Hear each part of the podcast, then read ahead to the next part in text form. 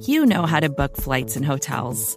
All you're missing is a tool to help you plan that unbelievable travel experience. That's why you need Viator. Book guided tours, excursions, and more in one place. There are over 300,000 travel experiences to choose from, so you can find something for everyone. And Viator offers free cancellation and 24 7 customer support for worry free travel. Download the Viator app now and use code Viator10 for 10% off your first booking in the app. Find travel experiences for you. Do more with Viator.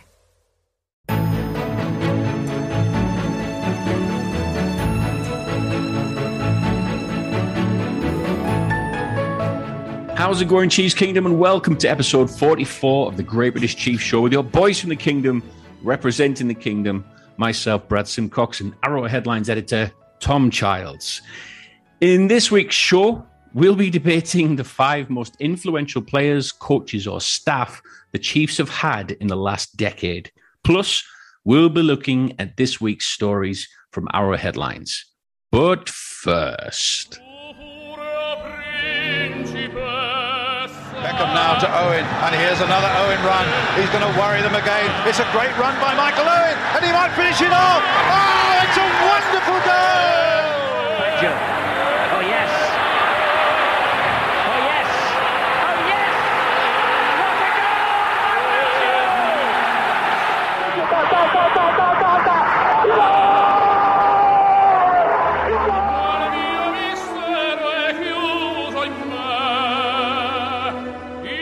with a good turn from Dempsey.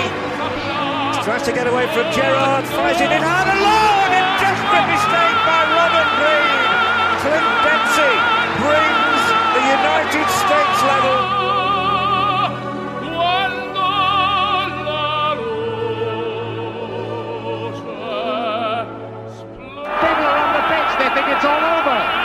People are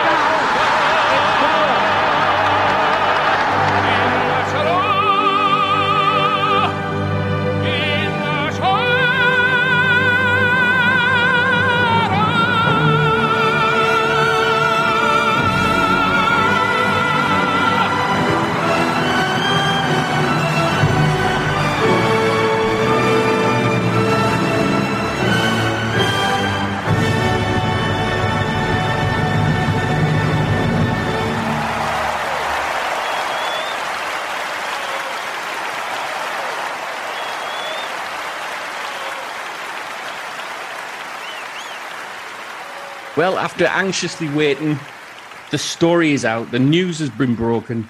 The FIFA World Cup is coming to Kansas City for 2026. This is a huge deal, isn't it, mate? Mate, it's mega. It's Like, huge. it is a big, big, big, big deal. The World Cup, like the greatest sporting competition in the world, better than the the NFL world. playoffs, better than the Winter Olympics, better than the Summer Olympics. The World Cup is the daddy of all sporting events, and it's going to be played in Kansas City, Missouri, of all places. Insane, isn't it? mate, mate, mate, mate, mate. I, I just, I'm already, I'm already looking at this trip. I'm thinking like it's 2026. It's four years away. I absolutely have to go. 100 percent have to go. If England play in Kansas City, even better. But Oh, even can you imagine that if that Oh. happened? uh, yeah, that England fans taking over Kansas City just would be like a dream, dream come true. Yeah. And tr- trust me, we are not as bad as everyone thinks. No, like no. we have, we do have a few bad eggs. There's, there's, there's no doubt about that.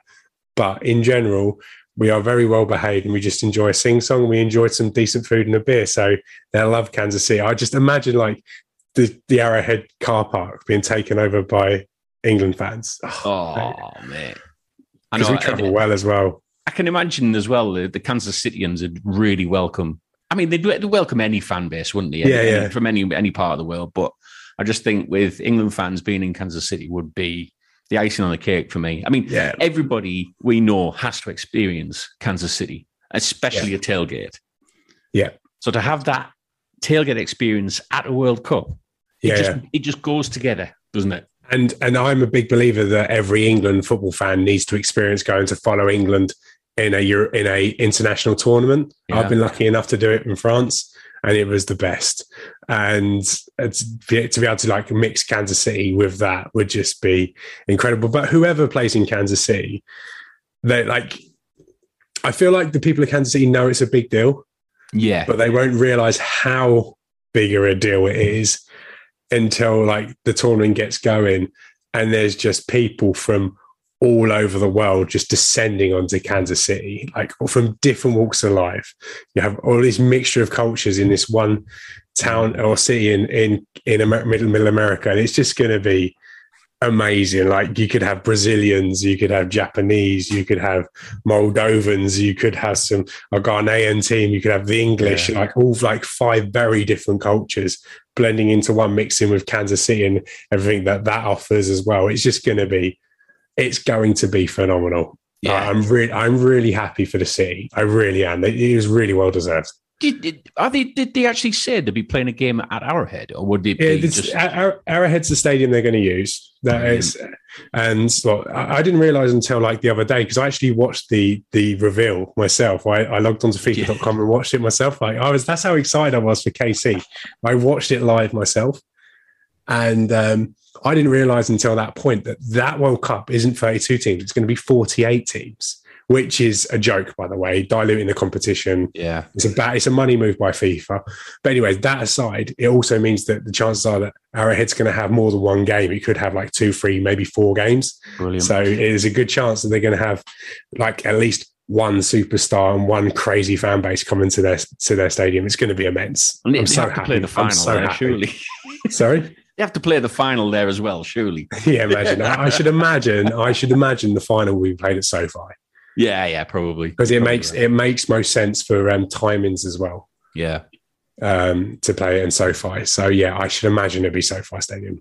Boo! I'm not happy about that. But I mean, the good thing about it is, I mean, it's also bringing together, um, you know, the obviously the the new um, national soccer women's league team. Um, Yeah. The KC Current, haven't it? So um, apparently they're they're excited because they're going to be more of a training venue. I think their stadium, Yeah, uh, Bar- is it Barclay uh, Waterfront or Riverfront or something? I, know. think it's called. I don't know. Um, they basically said today that they're really excited about this, and it, it's. I don't even think the stadium's built yet, is it?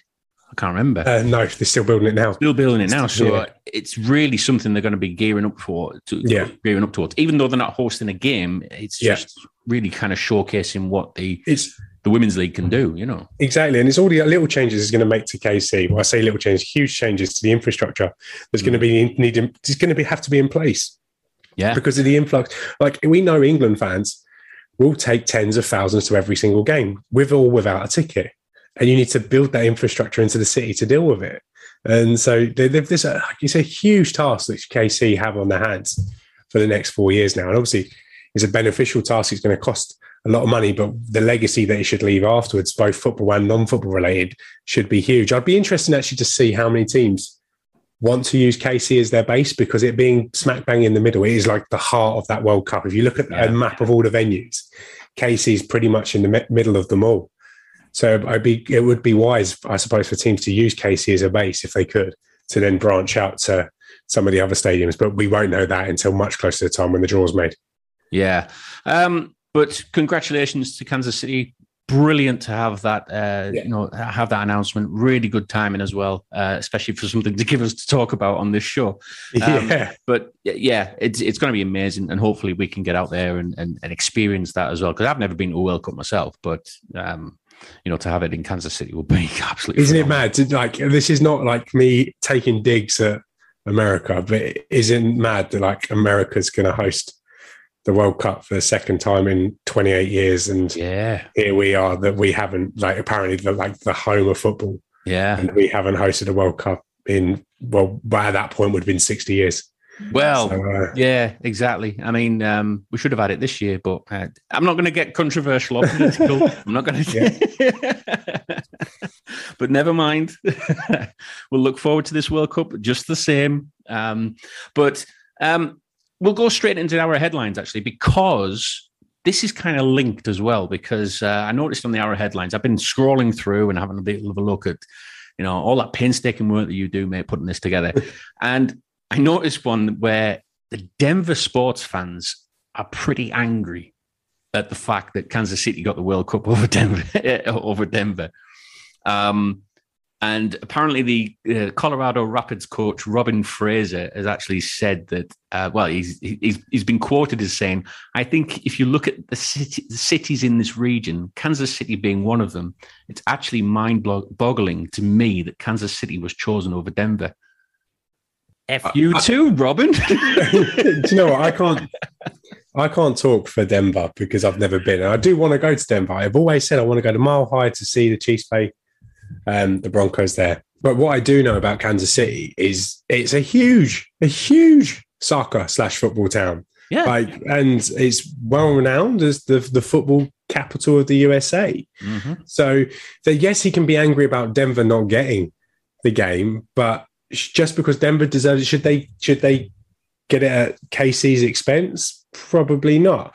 I don't think the the bidders or FIFA were ever going to go down the, the route of having a couple of like smaller cities like Denver mm. uh, uh, and Kansas City both uh, as host cities because like you can say oh Denver's a huge city what are you talking about Tom but n- not on the world stage it's not it's not it's not an LA it's not a New York it's not a Philadelphia a Miami it's not it's just not in that same bracket so FIFA noticed they were only going to go with one of them and rightfully so they chose the um the one with the, the, the football heritage should we say with the Lamar Hunt story do you think recency is uh, a big factor in this, in their big their choice? Because recency in being obviously the Chiefs have been put on the map when they won the Super Bowl.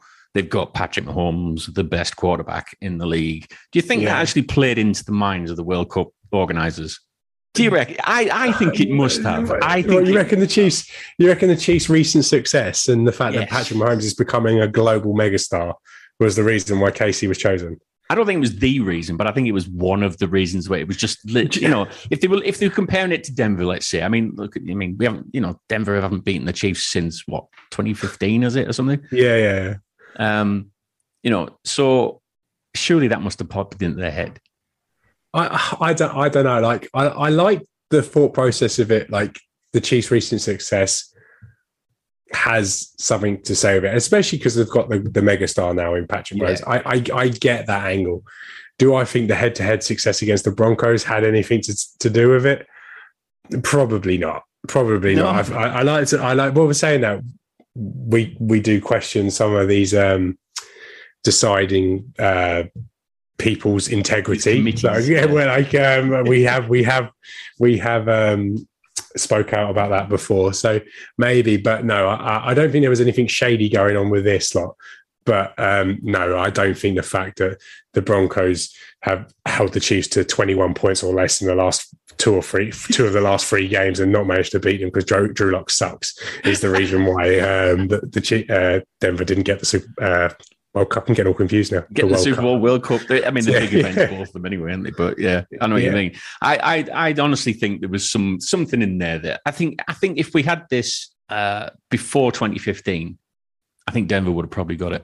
Okay, but only because Patrick Mahomes didn't exist in our eyes. Yeah, he didn't, and and plus plus the Broncos were pretty much well, they, they won a Super Bowl in 2015, didn't they? So yeah you know, I, maybe I, maybe maybe to test your theory, we should just have a look at the, the the records, the recent records of all the cities that won Super Bowl bids, yeah, and compare them to the teams that didn't. Actually, did Washington get one? No. See, it's true. yeah, I think that was more so the case that they didn't FIFA didn't want all the players to die on that turf. Yeah, probably that. Yeah, there's probably that. Um, all right, we'll move on. Uh, the other story that I wanted to bring up was uh, an interesting one. I, I, actually saw this outside of Arrowheadlines, believe it or not, what? during during the week. Yeah, no, exactly. What? Yeah. I was Did I miss elsewhere. one? I was looking away from Arrowhead Pride. How dare I? Did I miss one? What? Did I miss this? Did you miss it? No, no, no. This was in it as well. This was in Arrowheadlines as well. But oh, I'd, okay. I'd I thought you, I thought I thought you insinuating that I missed something there. I was like, I was about to go like whip myself. No, no, you were shame, no. shame, shame myself. Pete was already chalking that up as a black mark against your name there, wasn't he? Yeah, yeah. Tom missed something. Tom missed something. No, yeah. no, it was in Arrowheadlines as well, but uh, I'd actually seen it elsewhere. But I'm, I'm glad it was in Arrowheadlines because it was it's kind of prompted me for this. But um, Bleacher Report has suggested that the Chiefs should trade Clyde Edwards Helaire for Saquon Barkley. Oh, Bleacher Report. Yeah. Oh. Um, Wasn't Now- it? Wasn't it Clyde Edwards-Helaire in a third-round pick? Wasn't it? it was Saquon something Barkley? like that. Yeah, it was something like that. And, you know, we'd get uh, Saquon Barkley the other way, which Just why? it's Why? fantasy, isn't it? yeah, it's why. Like, I'll put that as the lead for a reason. Like, It- it's, um, fantasy. yeah, it's I no, just why? Why would the Chiefs do that? Why? Like, I like Saquon and and I like his thighs. He has really big thighs. you like his thighs. I do like his thighs, but why would why would the Chiefs make that move? They don't need any more running backs. No. They've just signed Jerick McKinnon again. Yeah. They've got Ronald Jones. They've got Clyde. They've got Isaiah Pacheco, or whatever his name is. Yeah. Uh, they've got Derrick Gore. They do not need any more running backs in that room. They Yeah. certainly do not need to be giving up a former first round pick and a third round pick. But is, hasn't he already got a year player left that's- on his deal or something? Uh, yeah, I think. Yeah, he must do by now. So he's going he's going to be he's demanding big money anyway. injured. yeah. He's always injured. If he could stay fit and he was like the same guy that was at Penn State, then absolutely. Yeah, Yeah. trade for that guy. But he's not shown it in the NFL. Okay, he's shown it in glimpses, but he's never been on the field long enough. no, um, exactly. And the Chiefs, the Chiefs don't play to that that sort of strength anyway. We we know who the Chiefs are in terms of the backfield. They're a, a running back by committee type of team. They have different running backs, different situations. Saquon Barkley, Barkley wouldn't be a, a, a free down back in Andy Reid's system. So No. it's absolutely pointless. If Clyde Edwards-Helaire isn't going to be a, an every down back, then Saquon Barkley and his um, injury proneness certainly isn't going to be. So yeah, it was it was ludicrous and Bleacher Report. yeah, nothing story, isn't it? Really, it's it, that's a slow news day article, that wasn't it? That's that's Arrowheadlines on a Saturday, mate. That's that's all that is. it's like yeah, honestly, it's like it's like writers only work Monday to Friday. Um, uh, they say they say that uh, news never stops. It absolutely does in the sports NFL world in the off season. Yeah, Pulling back the curtain a little bit, it's a grind. It's a grind doing Saturday headlines and Monday morning headlines as well because there's nothing on a Sunday. So um, yeah, to the people that put out stories on a Saturday and Sunday, kudos, I love you. But there's a lot. There's a you. lot of people. There is a lot of people that don't. keep doing those stories. Tom says, yeah. All right, the last one I want to look at was uh, an interesting one uh, from a Chiefs perspective as well. It's uh, Andy Reid is on track to pass Hank Stram for the first place in the team's all-time wins list for a head head coach. Um, apparently, he's 17 games away or 17 wins away from doing that. Um, now, we mentioned this in a previous show, didn't we? Where um, we didn't quite like the fact that there was an extra game going to be included in the uh, the NFL, Yeah. because it would eventually dilute the stats that we had already come to know and love. Mm-hmm. And this is going to be something that I'm, I'm not saying it's it's happened all the time because obviously the recent the recent extra games only just literally been put in as of like last year, isn't it? But Yeah, this is the start of it, isn't it? This is the start of where stats like this start getting watered down because of Yeah. the extra games, because of the extra, um, you know, uh, playoff games that you'll have as well, and it just it's great. As, as personally for Andy Reid, that is great news. That know, Mhm. he's he's going to be up there with the great Hank Stram, um, but yeah, it just it, it's a little bit. It, it's it's what? With an asterisk, maybe. Yeah, Did you say he was 17 games short seventeen wins short apparently. of catching Hank Stram? So, Um, I think so. Um, yeah, about seventeen. and these tend these tend to be regular season only, don't they? These type of records. normally, yeah. Um, they don't normally count postseason. So that means basically that Andy Reid's going to catch him this year when the Chiefs go 17 and 0 in the regular season. Yeah. Um, well, he's actually predicted to get it in 2023, midway through. yeah, that make that obviously that makes sense. Obviously, this extra this extra game enables Andy Reid to catch him this year and not next. Yeah, Um, does, doesn't it? Shame he's not going to because when they drop a game, I don't know, to the Jags or something like that, when they shouldn't To do. the But, um, yeah, but um, say say that again. I, I put did I put it in there? I think that might have been the day that Rocky covered for me. Was, I think Rocky is put that, that one is in, that yeah. all time wins as Chiefs coach or all time wins in total in the NFL? Uh, head coach of the Chiefs. Wow, so, so he's two seasons away from being Two seasons away. from the, the Chiefs' most successful head coach ever. Yeah, that's that's insane. I mean, fair play to me. He, he's had to do it, you know, during the seasons where it has only been like you know 16 you can only get 16 and or whatever Yeah. um, but i mean you can't deny andy reid is such a, a great it's just uh, we're going to talk about this a little bit later on are. with our second segment, but it just goes to show how lucky we were in the winter of 2013. yeah Like, like Clark Hunt not letting that man leave Kansas City without signing a deal is one of the moves of the century. yeah It really is. And the way that it's turned the Chiefs' fortunes round, and for him, what, nine years later, to be two seasons away from being all time wins the Chiefs head coach. Mm. And he's going to get it. He's absolutely going to get that record inside the next two years. So just amazing. What, One season One with nine season. wins, one season with nine wins or less. yeah There's no one, no, nine, that's it. He wouldn't, nine and seven is like the fewest amount of wins he's got in one season. That was in 2014. Every Hmm. other season has been 10 wins at least. yeah Just, just phenomenal. not What far off mate he's not far off What a guy. What a guy. What a man, what a man, what a man.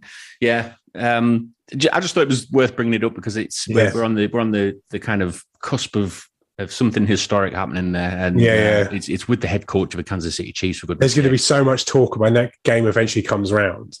Like not this year's season, but the following season, Mm, and they start talking about that game and the week leading up to it. Will this be the record-breaking game? yeah, There's going to be such a song and dancer made about Andy Reid. It's Oh, going to be God, great. yeah. It's going to be it's going to be so well deserved as well. and quite rightly so. Yeah, exactly, Yeah. exactly. All right, then I think we'll take a quick break, and when we come back, we are going to be looking at the five most influential players, coaches, or staff the Chiefs have had in the last decade.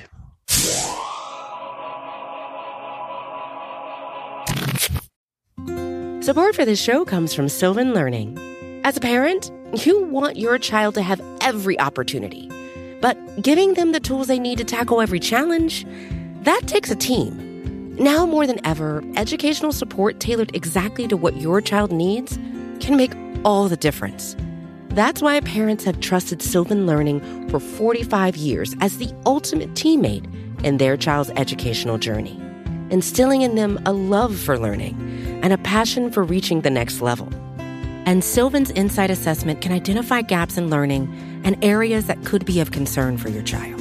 It's a 360 degree view into your child's learning that you can't find anywhere else and helps ensure that your child didn't miss something in school that might put them at a disadvantage in the future. And right now, it's the best price of the year at $29. Go to sylvan29.com to learn more and get your child's assessment for only $29. That's S Y L V A N 29.com. Welcome back to the Great British Chief Show with Brad and Tom. In recent news, it looks like Gronk is retiring again, and he's been tagged as one of the greatest tight ends of all time and an influential part of the Bucs winning the Super Bowl in the last few years of his career, which got us thinking about Chiefs players, coaches, or staff we believe have been the most influential in the last decade or so. We've got five names, and it's up to you guys to, to listen to those five names and, and either call us absolutely crazy for saying those names or just come up with your own. Okay. These are influential for good ways, yeah. Good ways, good reasons. So we can't say bad could- reasons we like have a list Bob of mile Sutton. long for bad ones. Uh, Bob Sutton or um, Brady Quinn or who was our call? Was it Brady Matt Cassel? Matt Cassel, Oh, yeah. Dee Ford. Dee Ford would have been a bad one. He's been like, think how influential Dee Ford is. Oh, God, yeah. Like, if you like, we get on to like the players that come in, but uh-huh. imagine if Dee Ford doesn't line up off line up offside. That's a good point. And think of the amount of people that keep their jobs Yeah. if he doesn't line up offside. That would be. Do you know what? We've ruined a completely different one that we could have done for this podcast. Yeah, yeah. I would actually about argue Just- as well. I would actually argue I'd put Jeff Triplette in there as well somewhere. Um, I know he wasn't on the books, but you know, maybe like one of these we're going to put in there for a good reason, but also there was a reason from them doing something bad, which also influenced the Chiefs and the way they moved Yeah. going forward as well. There's, there's, there's so many different avenues we can take this conversation, and I'm sure we'll end up going down a few extras Yeah. as we go on. But um, I'm excited to do this. It's different. It's it's very June content. Yeah, It it is is June. in content. It's very June content, but we've just we've just got to embrace June now, haven't we? It's it. Yeah. We're, we're in it. This- Brad, put it this way: this is the last podcast we have to record in June until next June. yeah, that is a good point. Yeah, next time we record a podcast, we'll be in the month of training camp. Yeah. Look at it that way. Yeah. That's how close we are to the season now. and that's when everybody month. else. Next month, training camp begins. Yeah. Then the following, then the following month, the preseason begins. Then the following month, the season begins.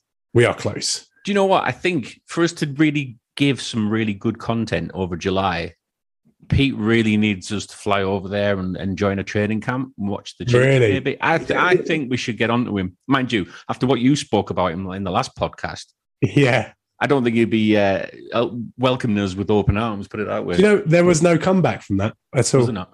No, I feel like I feel like it will will come like revenge will be a dish best served cold later in the season towards me. But uh, right now, he t- he took the high ground.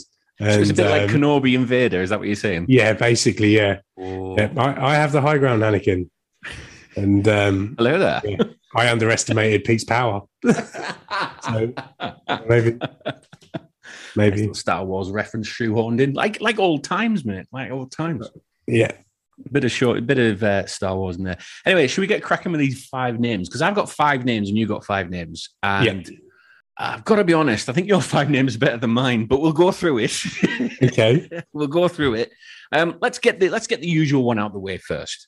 Yeah, and I think it's something that we probably both agree on. Patrick Mahomes is one of the most influential players the Chiefs have had in the last decade because of who he is, what he's done, Yeah. and Are you are you are you saying are you saying that the guy the guy that was the first Chiefs quarterback taken in the first round in 30 odd years who won MVP in his first full season and led the Chiefs to a Super Bowl in his second full season is one of the most influential people in Chiefs history? That's If- pretty definitely last time- influential. I think so. Yeah. Yeah, I would say so. I Yeah. would say so. What he's done for this city, you were even spouting earlier that he was potential that he he has that much influence that he brought the World Cup to Kansas City. That's how much influence this guy has. Yeah, um, th- this one's not going to be lost on anyone. It's, it's Patrick freaking Mahomes for Christ's sake. Everyone Yeah. knows how how how influential he is, and I'm already dreading life without Mahomes. Like I, I'm. I I know that we could be 17, 16, 17, 18 seasons away from life without Mahomes, but the way I see it is now is this this is this is sport peaking for me. This is this is this is the Chiefs peaking. These next 15 years will be the best of my Chiefs support in life. I've already had the best years of my Arsenal life. Yeah. And now I've seen the other side of the Arsenal one. And it's not fun. It's just not as fun. Like I saw the greatest Premier League team ever, and they were incredible. And ever since then, it's been good, but it's just not been as good. And this is what it's going to be like for life after Mahomes.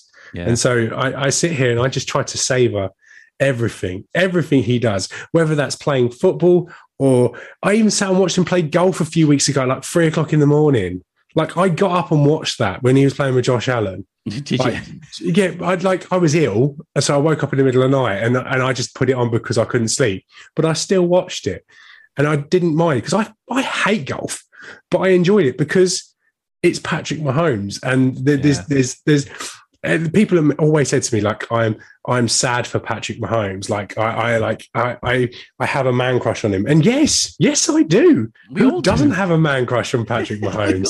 like you'd be mad not to and he's like he's kansas city's favorite son and yeah he will be until the day he dies um which will hopefully be after i i do so um yeah patrick mahomes definitely the most influential take guy me, take me before. yeah exactly i will sacrifice myself for patrick mahomes put it this way No, but you, you- come on vecna come get me leave patrick alone No, but you're right. I mean, he has been influential, not just obviously for for the Chiefs, but obviously for the city. He's really kind of backed, or his, him and his wife uh, um, have really kind of backed the women's soccer as well over there. That's been really influential. They've got to where they are with the backing that they've they've really Mhm. supported that that project. yeah Um, he's he's got a stake in the Royals for goodness sake. You know, he's he's even brought in a Whataburger into Kansas City. exactly All he needs to do now to make his kind of legacy complete is get an NBA team in Kansas City. You think he? Do you think he has that power? I think he has. If he can bring a World Cup, he can bring an NBA team. Yeah, by that logic, absolutely. um, I don't know if I want KC to have an NBA team. Did you not see the the, The video of the guy doing a backflip. The What? The video of the guy doing a backflip. No, no. I was about the mock up of the guy that did the KC Reign. team. Okay. Did you see that? That No. I'd buy that jersey, and I'm not an NBA fan. It know was fire, mate. It was lovely. It was really nice, and I thought the branding on it was just on point. Yeah. Um, the name was brilliant. Reign is in like the reign of a king, reign of a monarch. Reign yeah, of, yeah, yeah. Um, I thought it was on point. I thought that has to be an NBA team. Do you know what? Like, part of me thinks, oh yeah, it'd be great, but the other part of me thinks, actually, Kansas City and that whole area going into Kansas, uh, like, has such a close tie to college basketball Yeah. that do, do they really need the pros there? Yes. Like, like everyone loves the Jayhawks. Well, all the KU fans love the Jayhawks. Yeah. There's a few Mizzou fans, a few K State. Do they really need an NBA team? And like, if they had an NBA team, I don't even like. I would like them, I suppose, but I couldn't move teams. I'm I'm I'm a Mavs boy. You're a Mavs boy. Aren't you? I'm a Mavs boy since Dirk was drafted. So yeah, um, I'm still undrafted Um, free agent at the minute. I, I haven't got a team. I'm I'm sat here wearing a six. you are literally wearing a 76ers jersey as we record this podcast. I know, but Allen Iverson 76 jer- 76ers jersey you are wearing right now. It's lovely. It's it's it's the nicest jersey I've ever seen on a, on an NBA team. So that's why I bought it. But you haven't got Iverson. a team. You haven't got a team. I haven't got a team. Allen Iverson, what a player he was. Yeah, great player, wasn't he? Oh, I've seen him on his highlights. yeah. And you watched, you watched a documentary on Netflix once. Yeah, I did. Yeah, Yeah, yeah, pretty good. very No, I always remember an, an advert that Allen Iverson did years and years ago for Reebok, and it had him like dribbling down the street, and uh, he was all in black and a hoodie up, just dribbling down the street and just doing his thing because he's a hell of a hell of a, hell of a dribbler. And um, in the end, it showed him at a court, and I remember trying to like mimic that when I was younger. It was like I didn't record myself, obviously, but like trying to whenever I walked to the court, was constantly trying to like dribble like intensely the whole way, like he was in this advert. Never worked. Always got gonna run say, Did you over. ever about- do it? Did you ever manage? no, it? no, I almost got run over about 10 times doing it. But, um, yeah. Anyway, we sidetracked again, haven't we? We do this quite a bit on Yeah. the podcast. We sidetrack quite a bit. So we've agreed Patrick Mahomes is one of the most top five influential Chiefs ever. Well, Yes. in the last decade. In the Mhm. last decade. Um, have you got one that you want to put forward? Yes. Tyrann Mathieu is one of the top five most influential Chiefs of the last decade. Yes, I would agree with you there. Is he in your list? Is he? He's in my list as well. Yes. He's in my Okay. list. It's going Um, well. It's going well. The case, the case being that the culture change that followed the 2018 season and that clear out after the debacle what, that what was the 2018 defense was huge. Yes, they brought in Steve Spagnuolo, but what they really needed to bring in was difference makers, culture changers, and I think Tyrann Mathieu was that guy. He um, they talk about Frank Clark also being that guy, being that dog as well. But Tyrann Mathieu was was the alpha male in that in that um, defensive room, and he was the guy that really sparked the changes that the defense needed. So people can look to like how he left and the fact he didn't get another contract with the Chiefs. I forget all of that. I'm, I'm thinking about what he did do for the the free season that he was in KC, Yeah. and especially in that first year, and the change around that the defense made to go from an absolute laughing stock to a, a defensive unit that made like some serious plays, some big time plays in the NFL playoffs, and especially in the back end of the regular season as well. So I think you'd be mad to uh, discount what Tyrann Mathieu done defensively. I don't think there is anyone more influential on the Chiefs for the last five, uh, 10 years in terms of the impact that they made. Yes, there's players that have had better seasons. Marcus Peters rookie year, obviously the Justin Houston 2014 season with 22 sacks, like monster seasons. But how much influence did they actually have on the Chiefs overall? We can talk about Derrick Johnson being amazing for well for most of his career, but we're talking about a lot, the what he would have been like three or four years of this this this this decade we're talking about. Incredible player, but how much influence did it actually have on the Chiefs' success? Very little compared to what Tyrann Mathieu has uh, done for the Chiefs.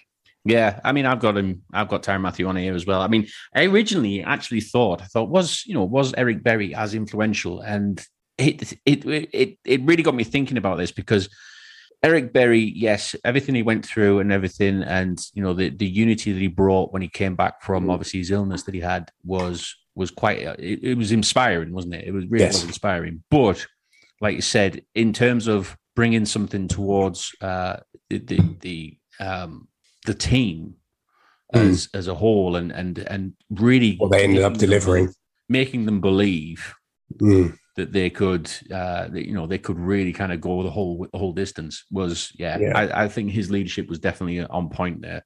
Um, so yeah, that's why I put Tyrann Mathieu in, over. I'm gutted it didn't work for work out for Eric Berry. I am as well. Like he's he's not becoming a forgotten player in Chiefs Kingdom, but I feel like he's becoming like an undervalued former chief. hmm And he's certainly, I, if I had to name my top five favorite Chiefs players since I started supporting the team, Eric Berry's in it. Oh, I yeah. would, I would say so. Eric Berry, first jerseys I bought. Eric Patrick, Berry. Mah- Eric Berry, Patrick Mahomes, Jamaal Charles, Eric Johnson, and Yeah. probably Tony G.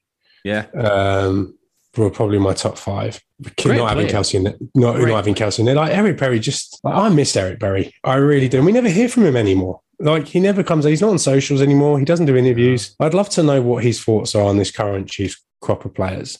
And like you never hear, you never hear any anything like Arsene. I'd love to play with, with this Chiefs team now. Like obviously, when he left the Chiefs, people expected him to get picked up by, and that teams like Dallas or whatever. But that never worked out for him for whatever reasons. Obviously, his his his injuries were uh, too much to overcome. Mm. But I, I think it's sad that like since retirement. That we just don't hear from this guy, and then people people talk about Eric Berry, and all they bring up is the day to day stuff. yeah. And that's all they can like. The first thing they talk about Eric Berry, they don't talk about how amazing he was as a player. They don't. like, And this is not everyone. This is just some people, by the way. There's a a lot of people do appreciate for what he did, what he done, and they talk about obviously the- all the cancer stuff, all the playing stuff. But to some people, Eric Berry, it like it, it's just oh, it's almost like every time they bring him up, all they mention is the day to day. It's just like a joke Mm. a joke thing, and that that, that kind of that's kind of sad to me that that's the way that Eric Berry is viewed upon by some, but only I mean a minority. But unfortunately, with socials, you do see you do see the minority. Yeah. I mean, yeah, I mean, one of the most inspiring games I think I saw of Eric Berry was the the Falcons game. Mm. um, Oh, where he was he was phenomenal that day. Um, such a great player, and and like you said, you know, he, leadership wise, he he is up there. He is up there as one of the you know the leaders of the the Chiefs team and the Chiefs Mhm. defense. And um, yeah, it's a shame. He just it, it, it's almost like his career fizzled out, and he either lost the love of the game or you know he felt as though he couldn't do it anymore after after such a a, tor- a real, real terrible time that he had. Obviously, with the illness he had Yeah, um, and and giving it all to get back on the on the field. But then after that, just yeah, just kind of walking away from it all. It- it- yeah, it's sad. It really is sad. Mm. Um, and he should be respected a lot more. Um, but anyway, let's move on, shall we? yeah. We're getting sad here, mate. What's going on? It's June. yeah, it is. Yeah. Um, I've got, um, I think somebody who is an absolute shoe in on this, uh, Travis Kelce. Um, I know it's another recent player, and I know he's a he- he's a well, you've mentioned him a many a time. You nickname him the unicorn. He's, Mm. he's such a uh, an influential player in the fact that he really has kind of uh, put the tight end role on the map a lot more recently, um, especially with the way that. Claim.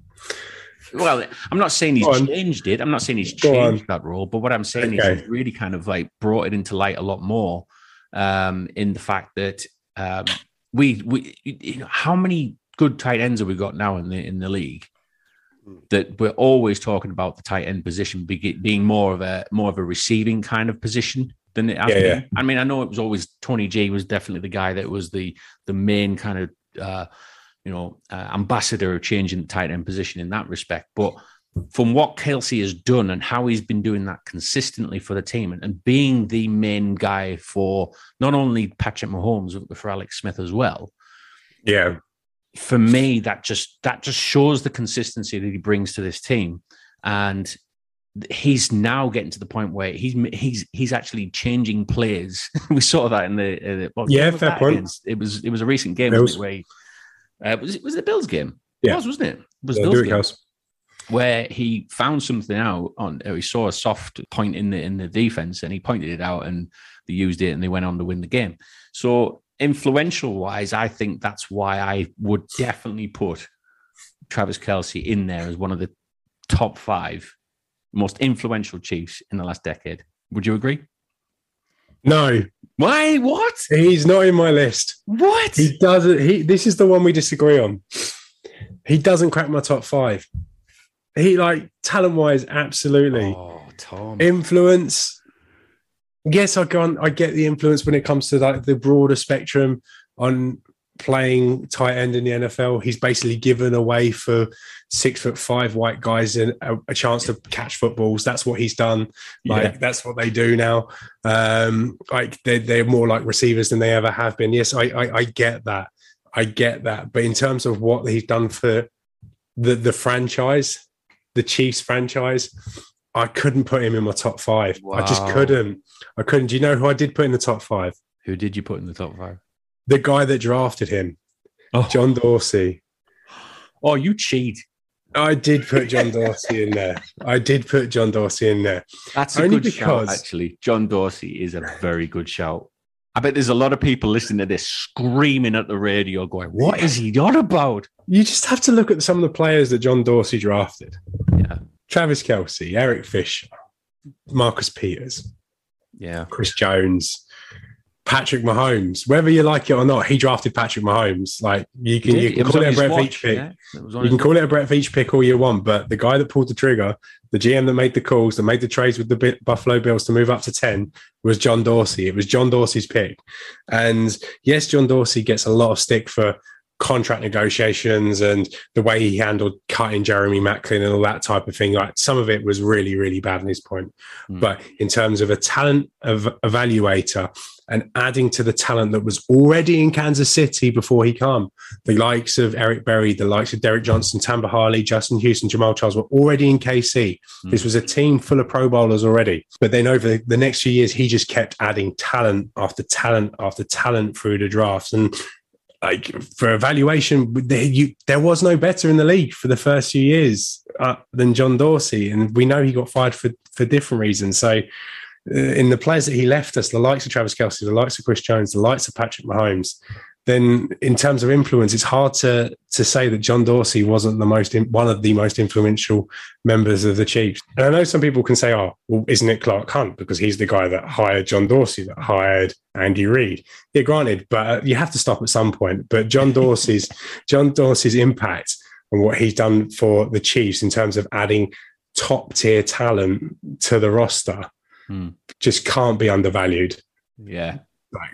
Didn't, Yeah. didn't he uh, draft Tyreek Hill as well? Yeah, he drafted Tyreek Hill as well. Yeah, That, That guy. that is a good shout, that mate. John. Yeah, John he took, he, he took a swing on Tyreek Hill when a lot of the league wasn't prepared to do so. and he did it and, with um, uh, Kareem Hunt. I mean, obviously Yeah. that didn't turn out well, obviously later on, but you can't deny the talent of the guy.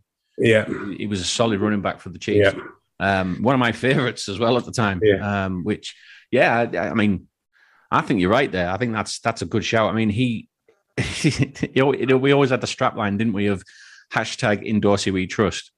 yeah, yeah. Um, I mean, I know you have that for in Brett in Veach we trust as well, but we Mhm. seem to have it really a lot with Dorsey. Um, Yeah. and you're right, he's he's really brought in some top level talent um, at value as well. I would say. yeah. I wonder whatever happened to the grey jumper with Chiefs written across it, across it, which he always used to wear. Do you know what? They should put that in the Chiefs Hall of Fame, shouldn't they? they should, they should. should. Yeah, Yeah, they should. put i'd agree with phone. that. I'd, I'd actually, I'd actually have John. I'd probably knock somebody out of my list for John Dorsey because you've stated a really good case there. okay. Really good case. Not bad for Um, two minutes work, eh? Two minutes, You- two minutes research, and I, I better your list, which you've been preparing all day. you think I've prepared this whole day? Five minutes before the podcast. Uh, right. Okay. Then um, I'm going to go with, and I'm I'm I'm not so confident now after your John Dorsey uh, selection there, um, and I think I might eventually drop this guy from it. But for mine, I actually put Mitch Schwartz. And yeah, I know you may laugh. And uh, after li- listening to your case about John Dorsey, I'm probably thinking, yeah, Mitch Schwartz. A guy that John Dorsey signed, by the way. A guy that John Dorsey signed, by the way. Fair one. I Yeah. can't really say anything else other than that, can I? Really? I, no, I am intrigued. I am. I am intrigued, Bradley. So t- please tell me why Mitch Schwartz is one of the top five most influential Chiefs players. I was just staff. thinking, I was just thinking at the time when we got Mitch Schwartz in, he Yeah. was the main guy that we had on that offensive line. Yeah. And he was the, the the guy that we completely relied on, didn't we? Especially when we had uh, you know Alex Smith and and obviously when we had uh, Patrick Mahomes. And there wasn't really much else going on along that offensive line. Yes, okay, Eric Fisher, we had him as a you know he was a first round pick, wasn't he? Yeah. Um, and but I just think Mitch Schwartz was this glue for that for that offensive line, and it was it was decent. It was, I mean, was, you know, you can't you can't say that it was a bad offensive line. It, it was decent. It, it did its job, but Mitch Schwartz was that. He, you never spoke about him, No, um, and that probably backfires my point a little bit by saying he was most influential because you never spoke about him. yeah, yeah, yeah. Like, you missed out. Like, like the only thing that you possibly have going for him is that, that he was the guy that held Nick Bosa on Wasp. Like Yeah. that's that's that's about it. That's all you can say. But no, I'm not having that. I'm No, not I- having. After you said Like- John Dorsey, I thought, nah, that, that one blows. That one No, blows. he doesn't even come close. Doesn't even come close. I, I, I, I'm I'm hoping that, that a lot of people listening to this podcast would have heard Mitch Schwartz and just been like, "Wh- wh- "What's this guy on?" What's this Like, guy? like, they make it like an expression that belong belongs in meme or GIF form. Yeah, that's that's what they that's what they need to, to be doing with Mitchell Schwartz. Like, no, like I love the player, phenomenal player, great servant for the Chiefs, but most influential, absolutely not. You need to do some more homework on that one. Shall, tell you what, tell, tell you what. Shall I go for the next one because I think I know that this player is on your list as well, Okay, but he's my number one, but he's not your number one. So No. Shall I do my one number one first? yeah, go for it. My number one most influential chief in the last decade, Alex Smith. Now, there's probably people shouting at the, what is he on about? He said Mitch, Mitch Schwartz. Now he's saying Alex Smith. Hear me out on Alex Smith, right? Alex Smith came to the Chiefs at a time where the Chiefs were terrible. We hadn't a, a quarterback to, well, we hadn't even a quarterback to even call our own. And especially a talented quarterback that we could call our own. We got Alex Smith. Yes, we got him from the 49ers, but we got a player that could just literally plug in, do the job, steady the ship, and make sure that the Chiefs became or, or had the ability to build up and become the force that it is now. Also, to add into that, he also played absolutely lights out for that season before Patrick Mahomes became the QB one. Mm-hmm. If Alex Smith just went out with a whimper, I think the ceiling was low enough there. If if if he did play at a really poor level and just think I'm I'm, I'm out of this, I'm not even going to bother with this. I think that that could have given a bad influence to Patrick Mahomes going in because he he could have just thought, ah, this is easy. This I can, I can just blow out his numbers, no problem. I've walked into this. He made it hard, or it made a difficult decision for the Chiefs to actually let Alex Smith go because of the, the way he played in those last few seasons with the Chiefs. He was playing at a top level then. That was that was that was peak Alex Smith for me. Was it 2017 season? Yeah, That was Yeah. peak Alex Smith. Yes, he was making a, a, a point that he is the QB one, but also he was showing the young Patrick Mahomes this is how professional you need to be in your game. This is how you you become a top level professional. And Fair he points. influenced Patrick Mahomes to be an influential player in that respect. So I believe Alex Smith is the most influential chief in the last decade because of where he came from, what he sorted out with the Chiefs, and how he's left a, a- almost like a legacy with the fact that he's got Patrick Mahomes as his like little protege that he was there. Would you agree with that? I agree with what, a lot of what you're saying. I do, and they are all valid points. The the coming in, making the Chiefs better immediately, being good for a few years. making the Chiefs perennial playoff teams. And I even agree with the, the Mahomes influence, that him being um, the master and Mahomes being the Padawan, like great stuff. Really good. Really, really good. The most influential? No, probably not. No. Uh, if he'd won a championship in KC and then rode into the sunset and then let Mahomes take over, absolutely. But ultimately, in the Alex Smith era, we fell short a couple of times because of Alex Smith's limitations. Mm, we we okay. he I can't it deny was it was it was his missed throw to Tyreek Hill against the Steelers, which was like the trigger that caused the Chiefs to go out and get Patrick Mahomes. So it was actually sometimes it was Alex Smith's flaws which were more influential than his good stuff. It was his flaws that influenced the Chiefs' decision making to Yeah. go out and get the guy like Patrick Mahomes because they are polar opposites. Do I think any less of Alex Smith because of it? No, I love the guy. Like uh, after years and years of instability at quarterback, what he offered the Chiefs for six, seven years was was incredible. But are the Chiefs in a better position now than they were? Absolutely. My guy, though, the number one, and this is the number one. Is, is he even in your five? He better be. It's, it's Andy Reid. It's Andy Reid. Andy Reid. I didn't. I didn't number. I didn't put the others in order. I just named them. By the way, Yeah. um, but number one is Andy Reid. Yeah. Like we touched on it in the first half of the show, but where would the Chiefs be without Andy Reid? Like, Yeah. it- I mean, you know, he's we've already mentioned that he was, you know, he's 17 games away from being the winningest coach uh, Yeah. in Chiefs history. Um, yeah, phenomenal, phenomenal head coach, and and the the rapport that he has with the players as well, the the, the influence he has on his players, and and how they will actually play for him is brilliant. His man management is is second to none, really, isn't it? In that respect, he's he's made sure that he has become uh, not only like a, a, a head coach, like a brilliant head coach, but also more like more like a father figure to a lot of these players. yeah, Um, and I suppose you're right as well. He he's the one that recognized that we needed a new quarterback. He brought in Alex Smith. Um, he made sure that he built a team around Alex Smith, and then when the time was right, he made sure he got the quarterback he needed and wanted. and just Um, everything else that he offers the team. I'm, I'm looking as you were talking. Then I was looking. I was looking at a list of coaches hired in 2013 in that cycle. Andy Reid, Bruce Arians, not bad. He went to the Colts. Mhm. Uh, Rob Chudzinski, Chip Kelly, Doug Marrone, Gus Bradley, Marc Trestman, Mike McCoy, Greg Roman. Most of those are now back to being college coaches or coordinators. God. I think Andy Reid is the only survivor. Is Bruce Arians still in Tampa? No, he's not in Tampa anymore. No, he's not in Tampa. Um, no. There you go. Andy Reid is the only surviving head coach of that lot. Wow. That lot. Rest of them aren't NFL head coaches anymore.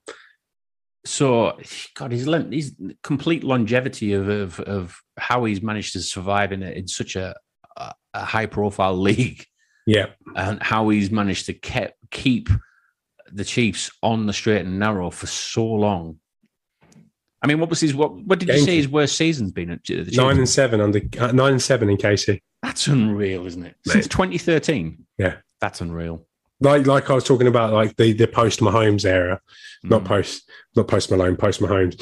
Um, the the post Andy Reid era, era is something that's going to be coming a lot sooner than the post Mahomes era. Yeah, and it'll be interesting to see who they um, who will be the successor to Andy Reid. Will it be one of the guys that are already in, in town, like Nagy or Bieniemy, or that will they go elsewhere? Um, I should imagine that Patrick Mahomes will have a lot of influence and a lot of say on who the next coach will be.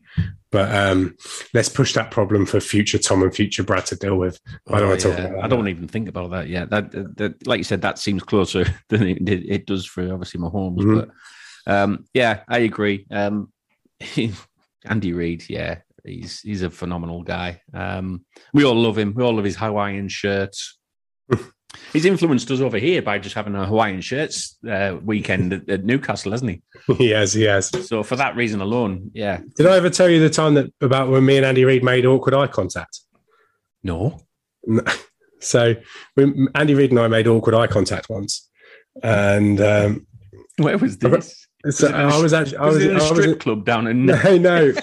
when I went to KC in when I went to KC in 2014 for the first time, the Chiefs gave me a media pass um, for the Arrowheads Abroad stuff.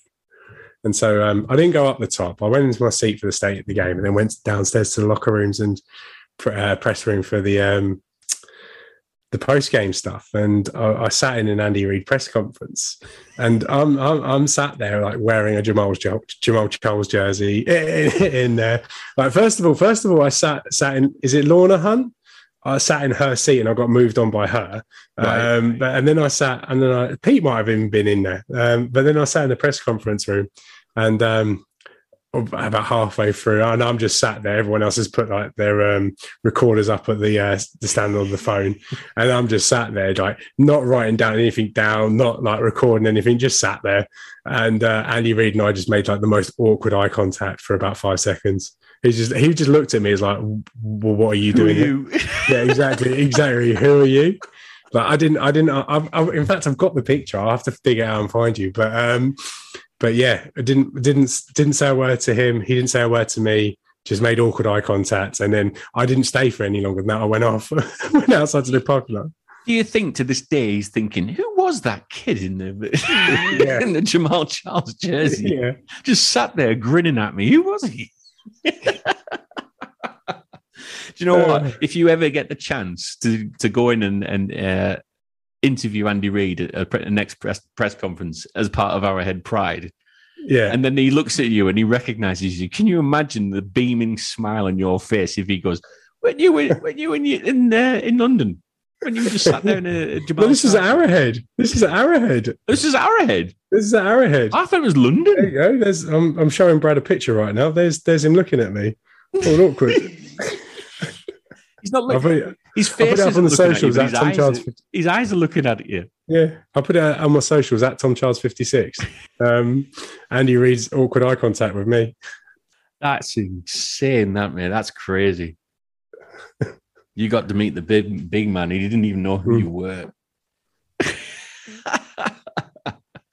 that is random. All the time I've known you, you never mentioned that.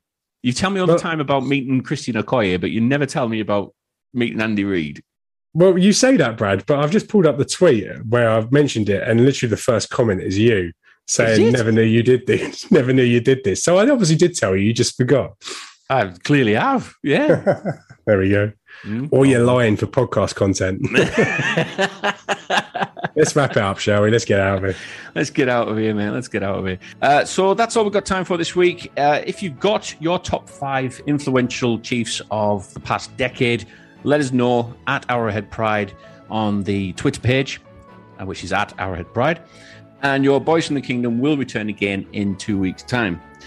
For more Chiefs content, stick around on the Arrowhead Pride podcast network. We're in double digits now for the new season, so content will be coming at you thick and fast over the coming weeks. But all that's left to say here is from one kingdom to another, we'll speak to you again soon.